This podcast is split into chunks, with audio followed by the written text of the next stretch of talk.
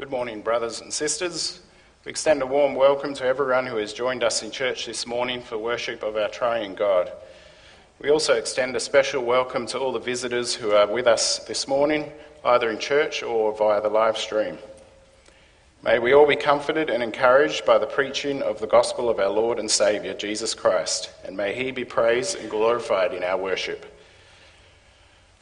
Consistory has the following announcements. The consistory with deacons will meet tomorrow evening at 7:30 p.m. and this morning the worship service will be led by Brother Plater.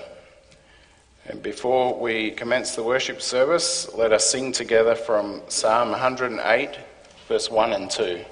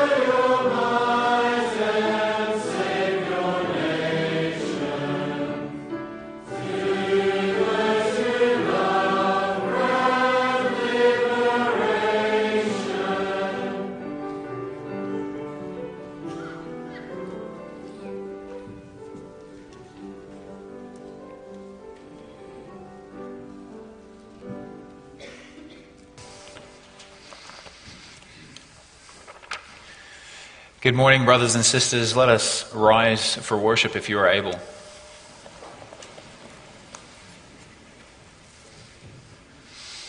the very outset of our worship, we confess that our help is in the name of the Lord who made heaven and earth. And God greets you this morning. Grace, mercy, and peace to you from God our Father and the Lord Jesus Christ. Amen.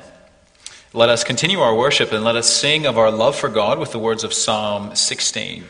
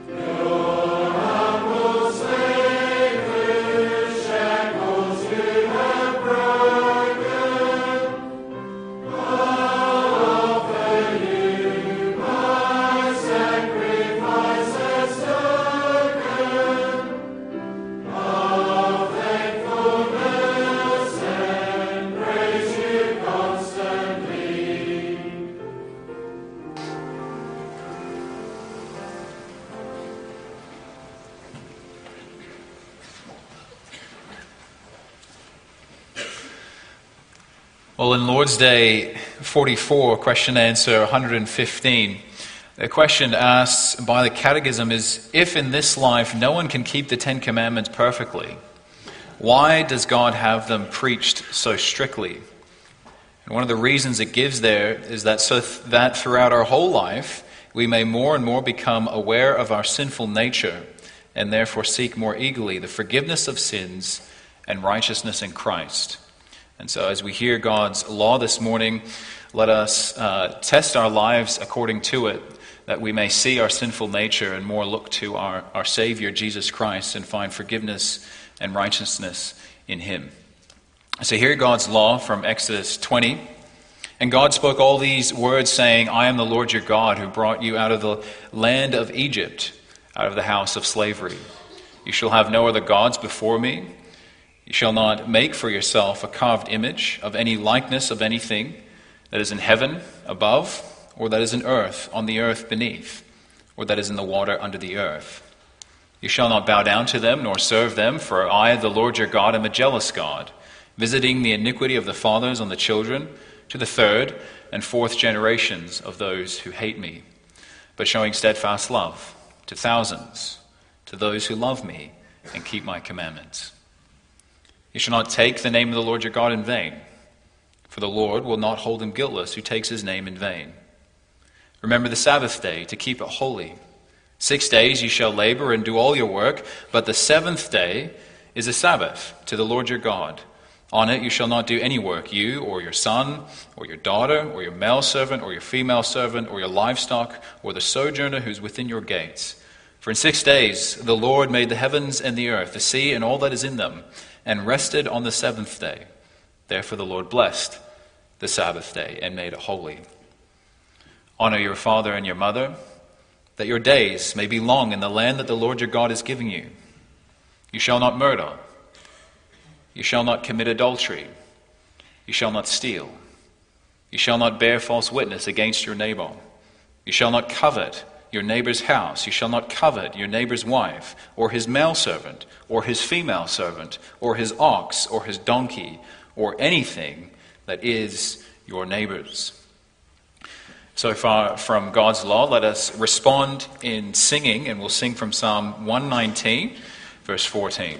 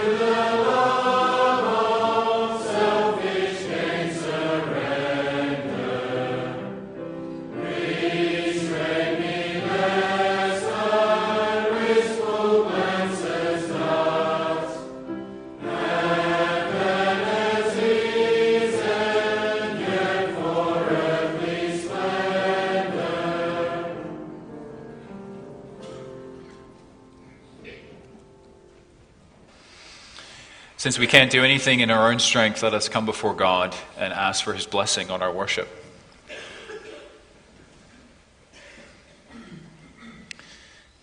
Dear God in heaven, how beautiful it is that we can come to you, our Lord, and call you Father. You are the best Father that there ever is and there ever will be. Lord, you know us better than we know ourselves. You know our thoughts before they are formed. You know our words before they even exit from our lips. You know our activities, day and night. And Lord, you provide for all our needs, as we experience so often. And Lord, one of the things that we need the most is your righteousness. One of the things that we need the most is your forgiveness in Christ. And Father, this is something that we often don't realize. It's so easy for us to think of ourselves as more righteous than we really are. Maybe there's certain sins that we're aware of And then when we don't commit them, we feel pretty good about ourselves. Lord, so often we're ignorant of the depths of our sin. And so, God, we praise you for your law. Lord, every good gift and every perfect gift is from above, coming down from the Father of lights, in whom there is no variation or shadow of change. And so we thank you for giving us your law, which is sound, which is whole, which revives the soul. We praise you that you don't beat us over the head with it, but rather, as we confess, that you have given us your law so that we might beat a path to the cross. You break our ignorance through the law, and you lead us by the hand to our Savior, so that we would seek our righteousness not in ourselves but in him, that we'd seek forgiveness from him. And Father, what an incredible gift this is. And Lord, we pray that you would be with us now as we worship you. In you are hidden all the treasures of wisdom and knowledge, and please open our eyes that we may see the wonders of your word. Give us the grace that we may clearly understand and freely choose the way of your wisdom. Lord, bless us as we worship and gather around your word. Let the words of our mouths and the meditation of our hearts be acceptable in your sight, O Lord. For you are our rock and our Redeemer. For Jesus' sake, we pray all these things. Amen.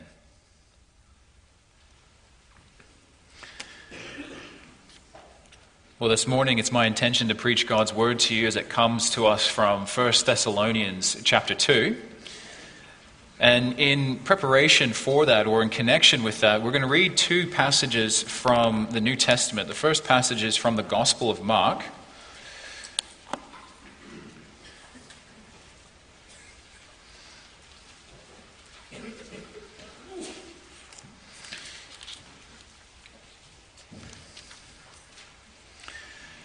The Gospel of Mark, and in this chapter Jesus is teaching his disciples, and one of the things that he does is he reveals and foretells his future death. And then what follows is a discussion about power and authority in the church. And so we'll read the verses chapter 10, verses 35 through 45.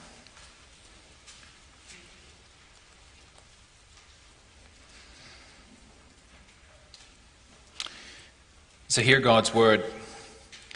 And James and John, the sons of Zebedee, came up to him, that is Jesus, and said to him, "Teacher, we want you to do for us whatever we ask of you." And he said to them, "What do you want me to do for you?" They said to him, "Grant us to sit, one at your right hand and one at your left hand in your glory." Jesus said to them, "You do not know what you are asking. Are you able to drink the cup that I drink, or to be baptized with the baptism with which I am baptized?" And they said to him, "We are able." And Jesus said to them, "The cup that I drink, you will drink. And with the baptism with which I am baptized, you will be baptized. But to sit at my right hand or at my left is not mine to grant, but it is for those for whom it has been prepared." And when the 10 heard it, they became indignant at James and John. And Jesus called them to him and said to them, "You know that those who are considered rulers of the Gentiles lord it over them, and their great ones exercise authority over them. But it shall not be among you.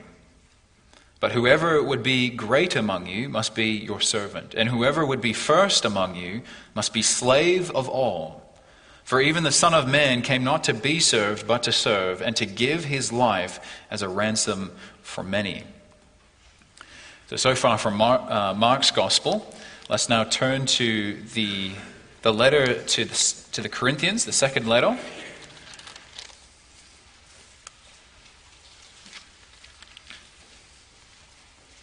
And we'll read the verses 12 through 17.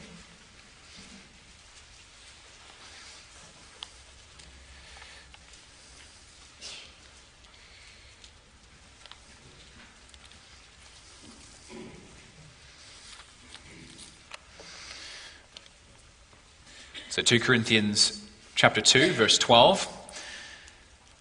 "When I came to Troas to preach the gospel of Christ, even though a door was open to me for me in the Lord, my spirit was not at rest, because I did not find my brother Titus there. So I took leave of them and went on to Macedonia. But thanks be to God, who in Christ always leads us in triumphal procession, and through us spreads the fragrance of the knowledge of him everywhere. For we are the aroma of Christ to God among those who are being saved and among those who are perishing. To one, a fragrance from death to death. To the other, a fragrance from life to life. Who is sufficient for these things? For we are not like so many peddlers of God's word, but as men of sincerity, as commissioned by God, in the sight of God, we speak in Christ. So far from God's word, let us now sing from Psalm 145, verse 3 and 5, where the psalmist praises God for his kindness to his creation.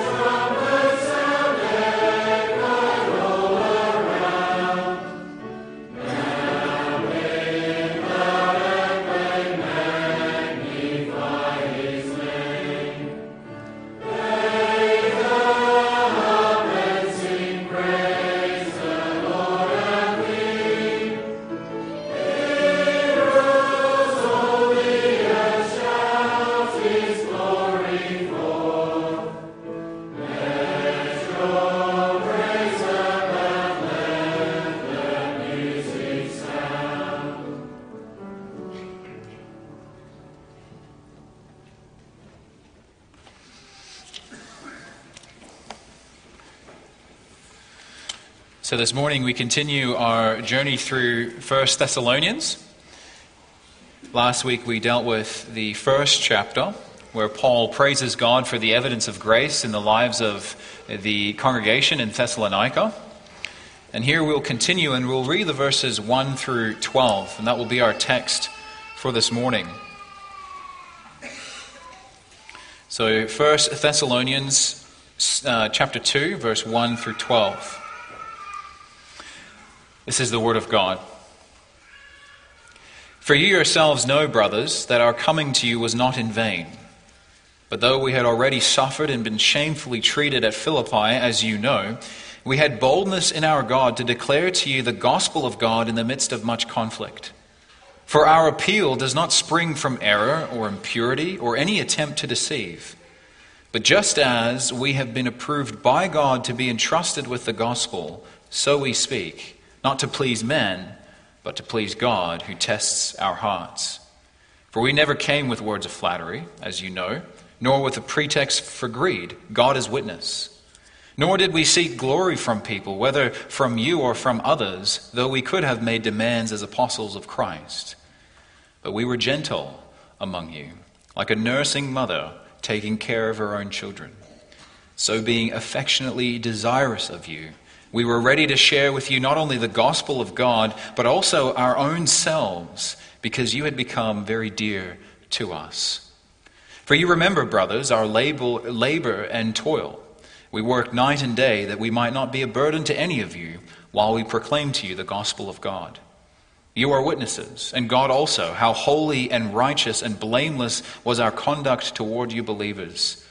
For you know how, like a father with his children, we exhorted each one of you and encouraged you and charged you to walk in a manner worthy of God, who calls you into his own kingdom and glory. So far from God's word. In response to the preaching of the gospel, we'll sing from hymn 82. Hymn 82, verses 1 and 4.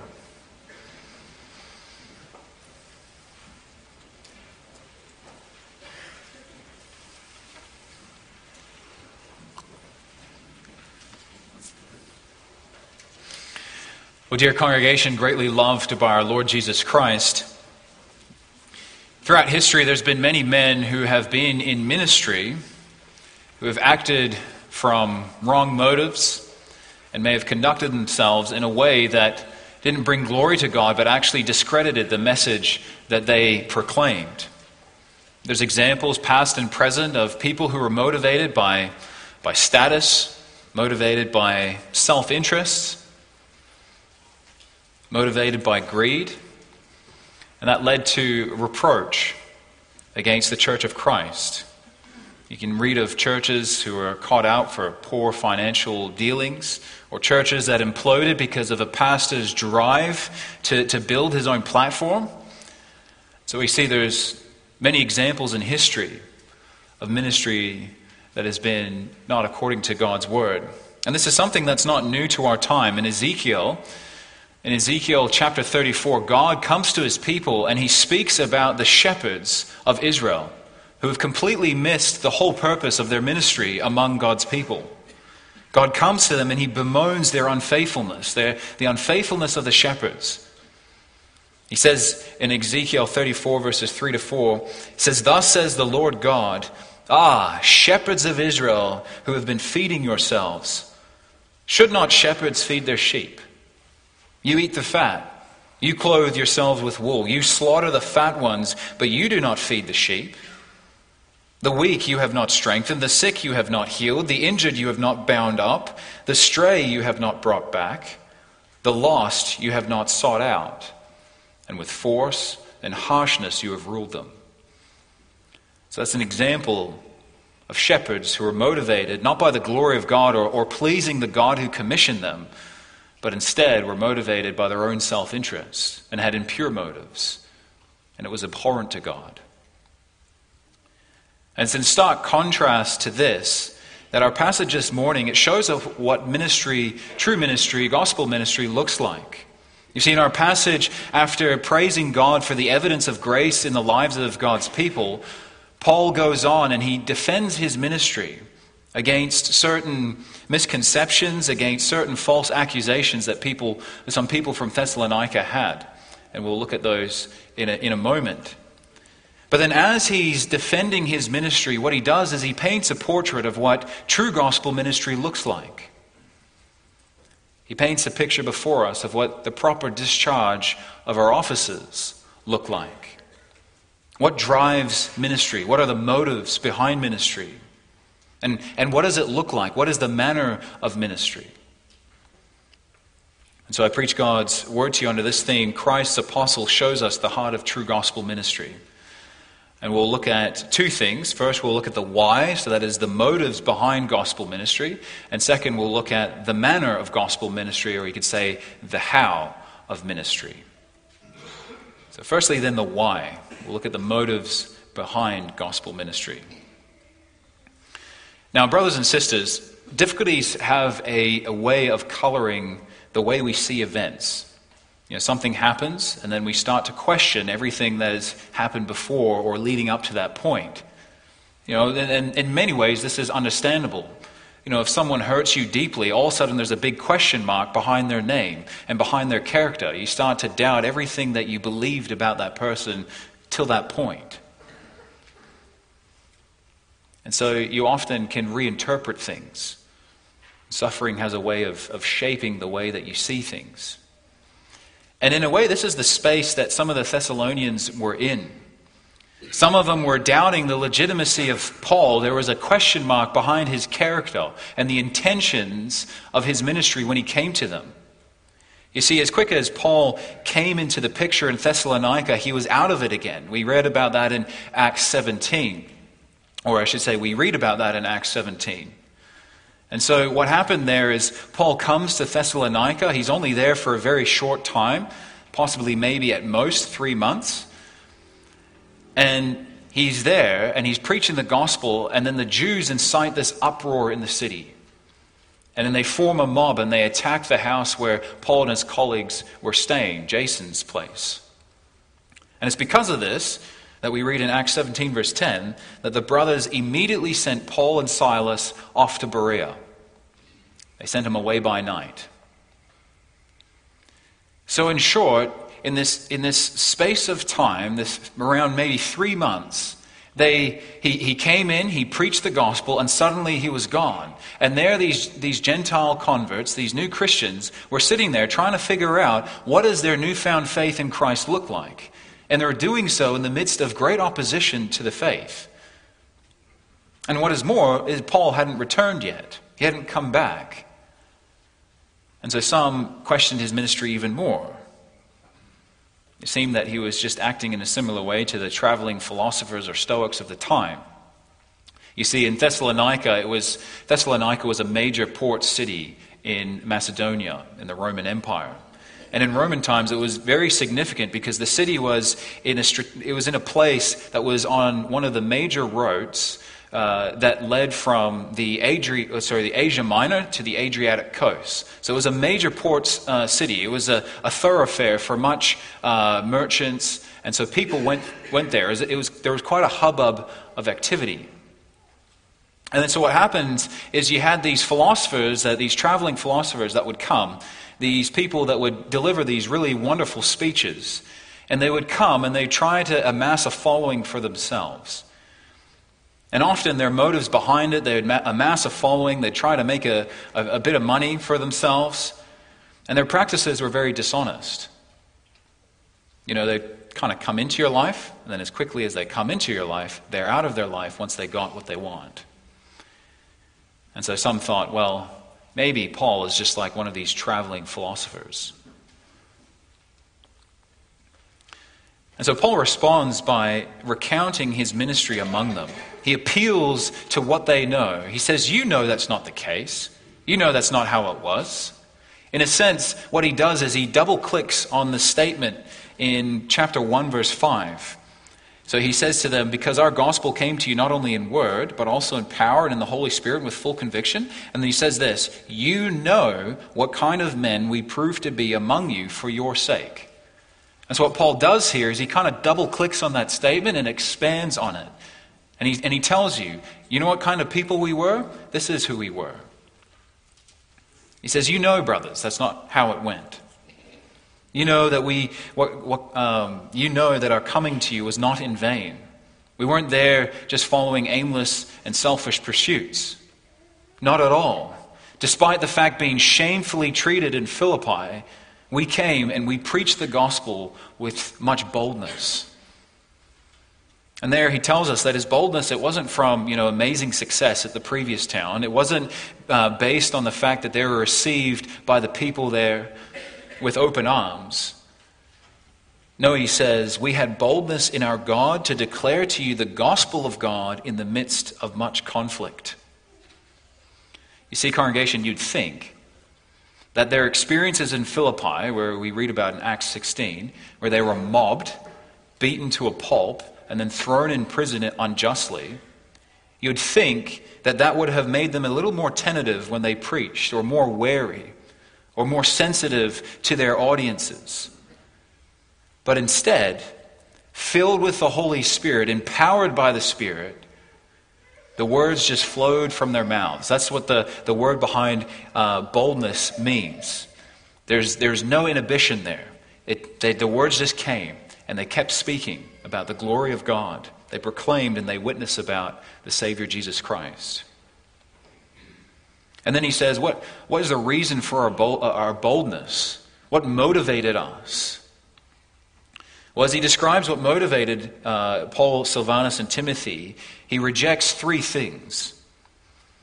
He says, firstly, our motivations were not self-interest. It wasn't about us. He says there, "For our appeal does not spring from error or impurity or any attempt to deceive." Literally, the word there speaks about an attempt to bait someone. You know, it's like a fishing term. And so they weren't like these door-to-door salesmen that would go around and try to get you to sign the dotted line and sign your life away. He's saying that's not what was motivating us. It wasn't our own self-interest. And so he denies that. And then he denies that was for the pleasing of the peoples, that he came there simply to tickle people's ears. He says there, "We speak not to please man." And in many ways that makes sense. They would have changed their tack by now if they were all about pleasing people. I mean, they'd been beaten the last time that they were in another city. And so if it was about pleasing people, they would have changed their ministry. And then the third thing he says, that it wasn't a pretext for greed. So they didn't come giving these flowery speeches, giving these beautiful rhetoric and wonderful advice to people, flattering them just so that they could fill their pockets. It wasn't a pretext for greed. And he kind of expands on this in verse 9. He says, "For you remember, brothers, our labor and toil. We worked night and day that we might not be a burden to any of you while we proclaim to you the gospel of God." We funded our own ministry, he says. We sorted it out for ourselves. We worked among you. We made an honest living. And we shared the gospel not for a penny, not for something, you know, for monetary benefit. No, we shared the gospel with you. So he says we're not motivated by money. We're not motivated by self-interest. We're not motivated by greed. We're not motivated by people-pleasing. You know, that's what might motivate those traveling philosophers, but not us, Paul says. And so what was it that motivated them in their gospel ministry among the Thessalonians? Well, brothers and sisters, it was the glory of God. It was the honor of God's name. It was to please the God and faithfully carry out the commission he had given them. You see, and that's the sense that you get there. What he's saying is, this is not really our message. It's God's message. God gives us this message. It comes from him, and we are simply faithfully administering that. We're faithfully carrying it out. Notice how many times he mentions the gospel of God. It wasn't the gospel of Paul. In a way, to say Paul's ministry is a misnomer. It wasn't Paul's ministry, it's God's ministry. And he says it multiple times, the gospel of God. So if you go to verse 2, "Behold, though we had already suffered and been shamefully treated at Philippi, as you know, we had boldness in our God to declare to you the gospel of God in the midst of much conflict." And then it comes up in verse 8. In verse 8, he says that we were ready to share with you not only the gospel of God, but also ourselves. And then it comes up in verse 9. He says that we might not be a burden to any of you while we proclaim to you the gospel of God. Paul says it wasn't our message to begin with. It was God's message. He didn't come there to people please. He came there to faithfully administer the gospel that was given to him. He proclaimed a divine message. And we see that in verse 4. Verse 4, he says there, "But just as we have been approved by God to be entrusted with the gospel, so we speak, not to please man, but to please God who tests our hearts." The word "approve" there, it speaks of, in a sense, God testing them, and so showing them to be faithful or showing them to be the right kind of person for the task. Now, Paul doesn't really explain what he means by that, but simply what he's saying is, God has commissioned me. He's given us our task. And he says at the end of the day, we're responsible to him. He's going to test our hearts. He's going to test our motives. And so we go, we minister, we preach the gospel, not for ourselves, but so that we please God. As Paul says elsewhere, which we read together in 2 Corinthians, he says, "For we are not like so many peddlers of God's word, but as men of sincerity commissioned by God, in the sight of God, we speak in Christ. He says our gospel is from God, and we proclaim it before God, before him, in his sight. It's all about him. Our motive, he says, was simply to faithfully declare that message to you, to speak it to you, to declare the message of salvation.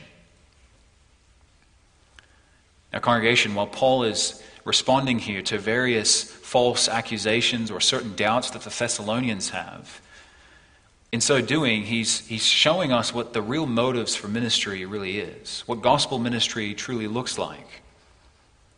It says that a ministry pleasing to God is not motivated by self-interest. It's not motivated by people-pleasing or greed.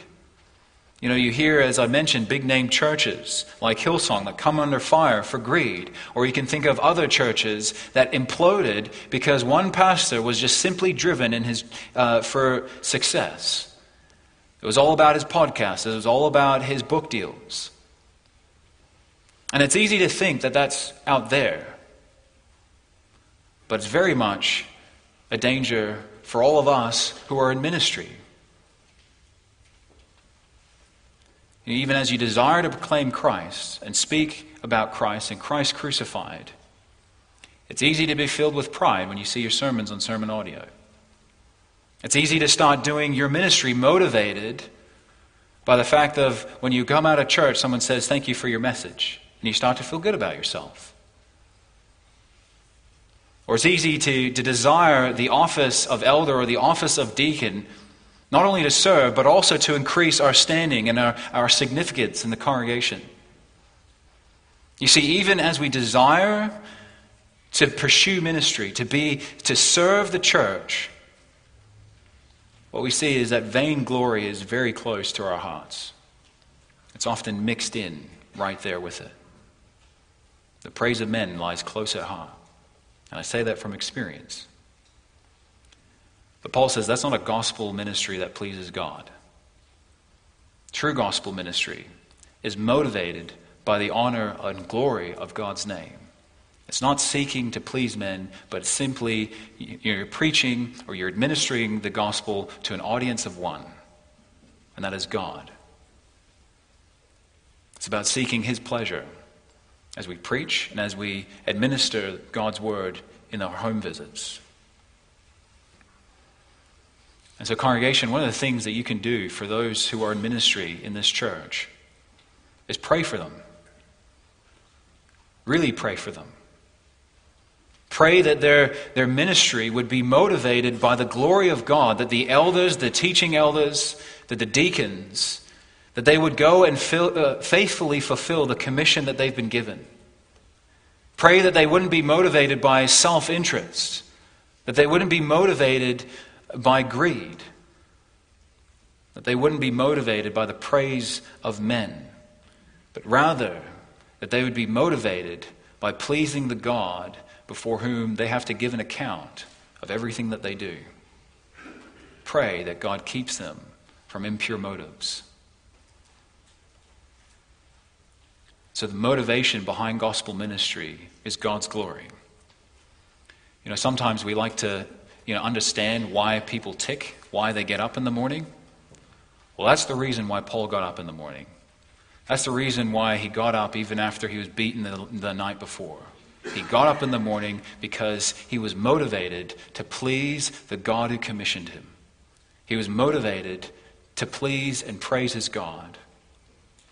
And that motive, it impacted the way he carried out his ministry. You could say the why, it impacted the how. And that's what we see in the second point. We look at the manner of gospel ministry. The how.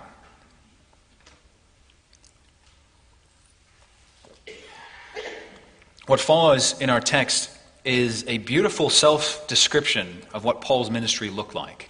Boots on the ground, what did it look like? He said he gives two pictures for the way that he ministered to the Thessalonians. And if you look at these pictures that he gives, these are some of the most intimate descriptions of gospel ministry found in the New Testament. Paul says that the manner of his ministry was parental in nature. He loved them like a mother, and he led them like a father. He loved them like a mother, and he led them like a father. It says there in verse 6. Verse 6, nor did we seek glory from people, whether from you or from others, though we could have made demands as apostles of Christ. In verse 7, but we were gentle among you, like nursing mothers taking care of her own children. So, being affectionately desirous of you, we were ready to share with you not only the gospel of God, but also ourselves, because you became very dear to us. Now, what he's doing there in verse 6, he says, he speaks about, we didn't seek glory from people. Now, at first glance, it seems like what Paul is saying is that he wasn't seeking the glory of people, but he was seeking the glory of God. And that is true of Paul's ministry, but he's saying something a little different here. You see that with the contrast. What he's saying here, he's using glory in the sense of honor or respect.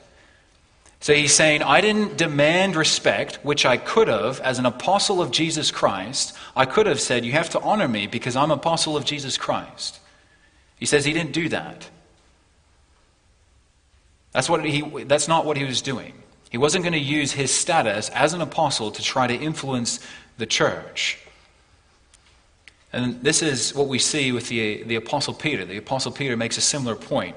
So in 1 Peter 5, which is in the form for office bearers, it tells the shepherds of God to shepherd the flock of God that is among you, exercising oversight, not under compulsion, but willingly, as God would have you, not for shameful gain, but eagerly, not domineering over those in your charge, but being an example to the flock.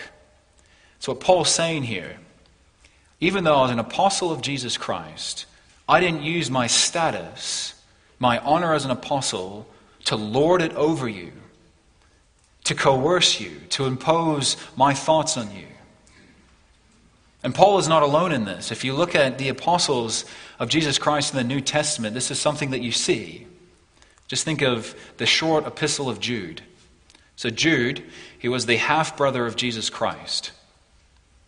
Well, think of the amount of clout that would have carried in the church. This is the half-brother of Jesus Christ. He grew up with Christ. Think of the status that would have given him. But instead, when he opens his letter, Jude 1, he says, he doesn't say Jude, the half-brother of Jesus Christ and the brother of James. He says Jude, a servant of Jesus Christ. His relationship, he defined his relationship, not biologically, but in relationship with his Lord. His identity was bound up more in the fact that Christ was his Lord than the fact that Christ was his brother. And see, fundamentally behind that is a desire to serve, is a recognition that he has come to be like his Savior, not to be served, but to serve. As we read together from Mark 10, verse 42, for even the Son of Man came not to be served, but to serve and gave himself as a ransom for many. So Paul is saying, you know, even though I had all this honor and status as an apostle of Jesus Christ, I'm not using that in the sense standing all my ministry on that. But rather, instead, he says, instead of kind of pushing my authority on you, what does he say? We were gentle among you. His approach of ministry was gentleness. It was care. We were gentle among you, like nursing mothers taking care of her own children. So being affectionately desirous of you. We were ready to share with you not only the gospel of God, but also our own selves, because you became very dear to us. Well, I've been blessed to see nursing mothers. And when you look, you see such care and such affection for the child. You know, they get up at 3 a.m. in the morning, and they go and they take care of their child, because they love their child. And even when you're at a place where it's like you're about to lose patience, they're there. They grab their child and they take it in their arms and they nurse them. You see, the phrase that he uses, so affectionately desirous, it speaks of a warmth that doesn't fade. It's like an intense fire that just burns with immense heat. And then it comes to mean to cherish. And so it's cherishing someone in a way that just doesn't fade. Your affection for them doesn't fade. You continually care for them. You see, Paul, he loved this church. There's no other church, maybe Philippians, that Paul loved in this way. Paul cherished this church. And so the way he ministered to the believers was the way that the mothers among us take care of their children, with gentleness and with much care. It's a care that gives of itself, that continues to give and give and give, and that doesn't hold back. He says we were ready not only to share the gospel of God, but our very selves. What a portrait of ministry that is. You see, the gospel ministry of the church is not meant to be aloof. It's not to stand far above the people that the office bearers are ministering to. It's not to be meant to be far removed from their lives.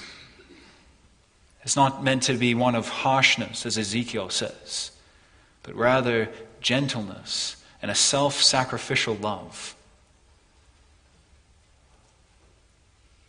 Paul did it. He did that. He gave of his very self for the ministry. He dearly loved them, and he gave of himself. Now, dear office bearers, that is the calling that you have. The manner of your ministry among the congregation here must be characterized by gentleness and by love. You're not to use your authority as an office bearer to impose your view or lord it over the people in your charge. That's not a ministry that pleases God. But rather, true gospel ministry is characterized by tenderness and by affection, a warmth that can only be resembled, that only resembles a mother's care for a child. The call here is to love your people dearly and to serve them with the glorious gospel as you administer it in their homes, and to give of your very selves. That is the call.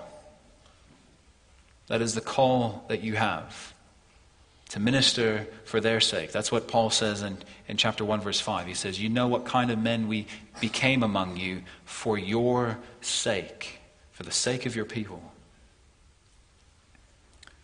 You're meant to mother them with a tenderness and affection. And yet that's not the only image that Paul uses. He also uses the image of a father. So he says that Paul and his colleagues, he says that they not only they cared for the Thessalonians with a motherly care that was very gentle, but he says that they also led the Thessalonians like a father. So verse 10, you are verse 11 and 12. For you know how like a father with his children we exhorted each one of you and encouraged you and charged you to walk in a manner worthy of God, who calls you into his own kingdom and glory. So the fathers in ancient times, they were responsible for the moral instruction and behavior of their children. So they are the ones that instructed their kids. They are the ones that taught them right from wrong. They are the ones that guided them in life. Just think of the wise teacher of Proverbs. My son, heed my instruction. Well, that's very much the relationship that Paul had with the church. That was how he did church. You could say how he did ministry. My son, listen to my instruction. He taught them what their newfound life in Christ looked like. He taught them how to live as citizens of the kingdom of heaven. And he did this, we are told, he did this, and it uses three words. So it says, exhorting each one of you, encouraging you, and charging you to walk in a manner worthy of God. Well, exhorting you, it's compelling you to go, compelling you to walk in a certain way, calling you, directing you in that way. And then he says it's encouraging, or it's cheering you on, helping you in that. And then he exhorted them, he charged them. He charged them in the way that you should go. This is the way that you are to walk in a manner worthy of God. That's how he ministered among them. It was like a father to them. Now sometimes, brothers and sisters, you have it where someone says one thing and does another. And so it's hard to take them seriously because there's a disconnect between what they say and what they do. You know, you think of that phrase, do as I say and not as I do. Why does that phrase exist? Because of the disconnect that sometimes happens. Well, notice when Paul tells them, when he fathers them, he's not telling them to live a lifestyle that he himself is not living. As we saw last time when we looked at 1 Thessalonians 1, the gospel that he preached was the gospel that he lived. And they could testify to that. Verse 10, you are witnesses, and God also, how holy and righteous and blameless was our conduct among you believers. You see, they were fathers to the Thessalonians that the Thessalonians could emulate, could imitate. Their leadership was above reproach. They not only instructed by their words, but they also instructed by their actions. And so, brothers and sisters, once again, that is what true gospel ministry looks like. You see, Paul may be defending himself here, but he's showing us what is the model of gospel ministry. Well, not only are the office bearers meant to minister among you as a mother cares for their child, but also to minister among you as fathers, to exhort you, to encourage you, to charge you to walk in a manner worthy of God. And that comes in the form for office bearers. Think of the call of the ministers to teach, to preach, and then also it says, and set an example in speech, in conduct, in love, in faith, in purity. 1 Timothy 4, verse 12. Or then when it speaks about the call for the elder, it's that you're to have supervision over Christ's church, that every member may conduct themselves properly in doctrine and life according to the gospel. And then the call for a deacon is to encourage and comfort with the word of God those who receive the gifts of Christ's love. And all the while you do this, the call is to live in such a way that this congregation can emulate you. They can follow you. That your conduct is so above reproach that no one can bring a charge against you. That you set an example to them. That your conduct among them is holy, is righteous, is blameless. That's the portrait that Paul paints of ministry. That's what it looks like. What a calling that is, brothers and sisters. You see, really, when you look at this, really, true gospel ministry, it reflects the ministry of Christ, doesn't it? Think of when Christ was on earth. Think of his ministry. Consider our Savior, because that's what it looks like. You see, our Savior, he wasn't motivated by self-interest. What happened when Satan came to him and said, here's all the nations that I could give you. Do this. And this is all that you could have. Well, Christ said, begone from me, Satan. Or when he was preaching, when he preached the gospel, notice there's a time in Mark's gospel where the disciples are trying to find Jesus. And they come to him and they say, Jesus, the whole world is looking for you. And what does our Savior do? He doesn't bask in the limelight. He doesn't sit there in the praise of men. But he says, no, we've got to go on to the next town and preach the gospel and continue preaching. And he wasn't motivated by greed. Christ said, foxes have holes, birds of the air have nests, but the Son of Man has nowhere to lay his head. Or as Paul says in 2 Corinthians 8, for you know the grace of our Lord Jesus Christ, that though he was rich, yet for your sake he became poor, so that you by his poverty might become rich. You see, Christ wasn't motivated by self-interest. He wasn't motivated by greed. He didn't flatter the people as a pretext to get what he wanted. No, his motives were pure. He was motivated by one thing, and that was the glory of God, pleasing God. And twice a voice from heaven boomed and said, this is my beloved Son, in whom I am well pleased. His ministry was pleasing to God. His motives were pure. And then if you think of the manner of his ministry, the way that he conducted himself, well, think of his gentleness. Think of his care. Think of how the people that bumped into his life, how he blessed them and how he cared for them, He spoke to them in their situation. Think of what he described himself. He said that he is gentle and lowly in heart. And then, brothers and sisters, not only did he preach the gospel, not only did he live the gospel, but isn't it true that he gave of his very self? Like it said, though he was rich, yet for your sake he became poor. He became sin for you. Him who knew no sin became sin for you. He gave of his very self. That's what his ministry was. He died on a cross for you. He gave his life for you. And he did that so that you might be righteous and holy in God. And more than that, he gave the righteousness in his perfect life that was above reproach, that no one could bring a charge against. He gave that life, that righteousness, that holiness, and he gives it to you. You see, the gospel ministry that Paul is speaking about here is a gospel ministry that reflects the heart of our Savior Jesus Christ and what he did. And praise God for that. Because Christ's perfect ministry, it covers the imperfect ministry of the church.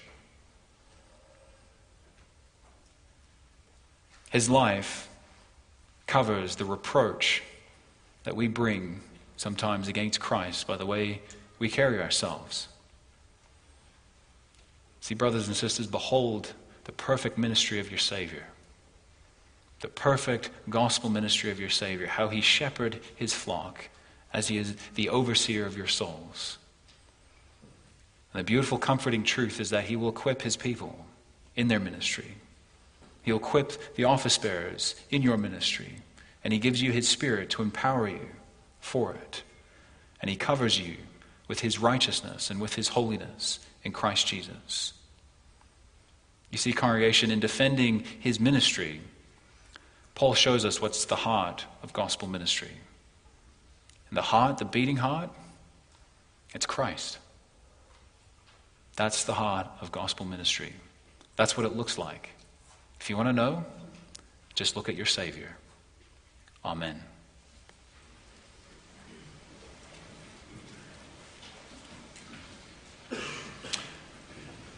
Let us now sing in response to the preaching of the gospel, hymn 82, verses 1 and 4.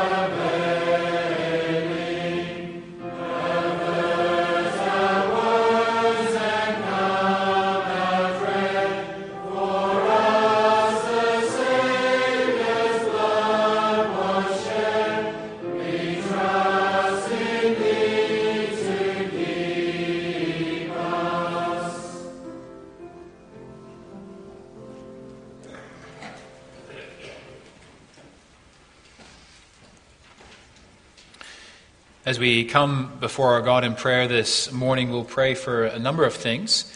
Firstly, we'll ask God that he'll bless the operation of our brother Andrew Muhlenberg, which is scheduled for this week. He's got a fairly extensive operation on his elbow, and so we'll pray that God would bless that.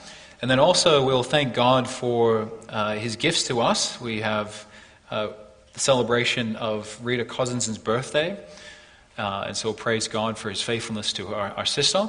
And then also we'll pray and we'll give thanks to God for his goodness to Bill and Honey Wagner, who celebrate their anniversary. So we'll praise God for his gifts. Let us pray together. Almighty God and gracious Father, it's in your grace that you give us apostles, prophets, evangelists, shepherds, and teachers to equip us, your people, for the work of ministry, for the building up of the body of Christ. Lord, thank you for your gracious gift. We marvel at how your kingdom advances through weak and very sinful people.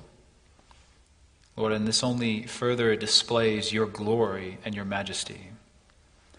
And Lord, we take this opportunity that you would to ask you that you would please bless the ministry of this church, the gospel ministry of this church, that you would be with those in leadership positions. Father, we praise you for our elders and our ministers and our deacons who work tirelessly among us. We pray that you would please keep them from impure motives, that their ministries would be motivated by your glory and your honor, and motivated by desire to please only you. We confess that it's so easy to serve in the church with unholy intentions, for greed, for selfishness, for the praise of men. But Lord, we are not ignorant of Satan's designs. And so, gracious Lord, keep us from these sins. Guide and protect those in ministry. May their ministry reflect the character of Jesus Christ. May they love their people like mothers. May they lead their people like fathers. And Lord, bless also the relationship between the congregation and those in office. Lord, may it be one of harmony. May it be a working relationship, one of mutual love and gratitude and respect. Lord, help them to be patient with the weaknesses of these brothers who serve them.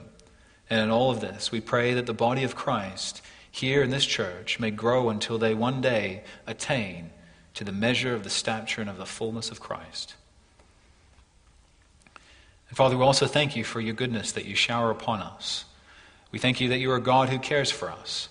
And Father, in this regard, we pray for our brother Andrew Muhlenberg, who is scheduled to have an operation this week. Father, we ask that you would bless that operation, that he would be able to regain the mobility that he has in his elbow, and that the operation would go well. Please bless the hands of the surgeons and be with them during his healing as well. Lord, we think too of those who are still under doctor's care, or receiving treatment, or recovering from stays in hospital. We pray that you would please watch over them, that you would bless them. We thank you that you are a God who not only cares for our spiritual needs, but also our physical needs. And so we commit these brothers and sisters into your care. Father, we also thank you for your goodness that you shower upon us, for the gift of life each year again. Lord, we thank you that Rita Couzijnsen can celebrate her birthday.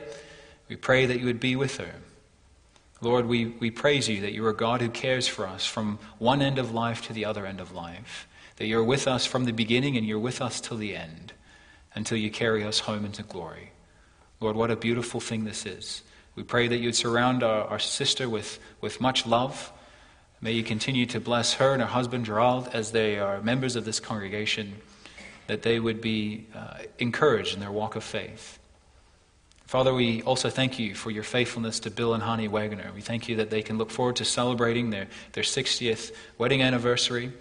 Lord, what a testimony of your goodness to them. Lord, we praise you that a three-strung cord is not quickly broken. And Father, if it was simply up to us, Lord, it would be very hard. But we praise you that you hold on to us and that you hold on to your people, that you've been with Bill and Honey in their marriage, and that you've helped them to be faithful to each other and to continue to grow in their love for one another. Lord, thank you that you bring people together in this way. And Lord, we marvel at how you use this for sanctification. Father, we pray that you continue to bless our brothers and sisters in this church, those who are married and those who are unmarried. Father, you know our situations in life. We pray that you'd please help all of us in our circumstances. We ask that all of us here would have a role to play in this church. Lord, we pray that you could continue to be with us in the rest of this day of worship. Bless the time that we have in fellowship as we converse with each other or maybe continue in each other's homes. Lord, may you receive the meditations of our hearts and the praise of our lips, and may it be pleasing to you. Father, we pray all this in Jesus Christ's name alone. Amen.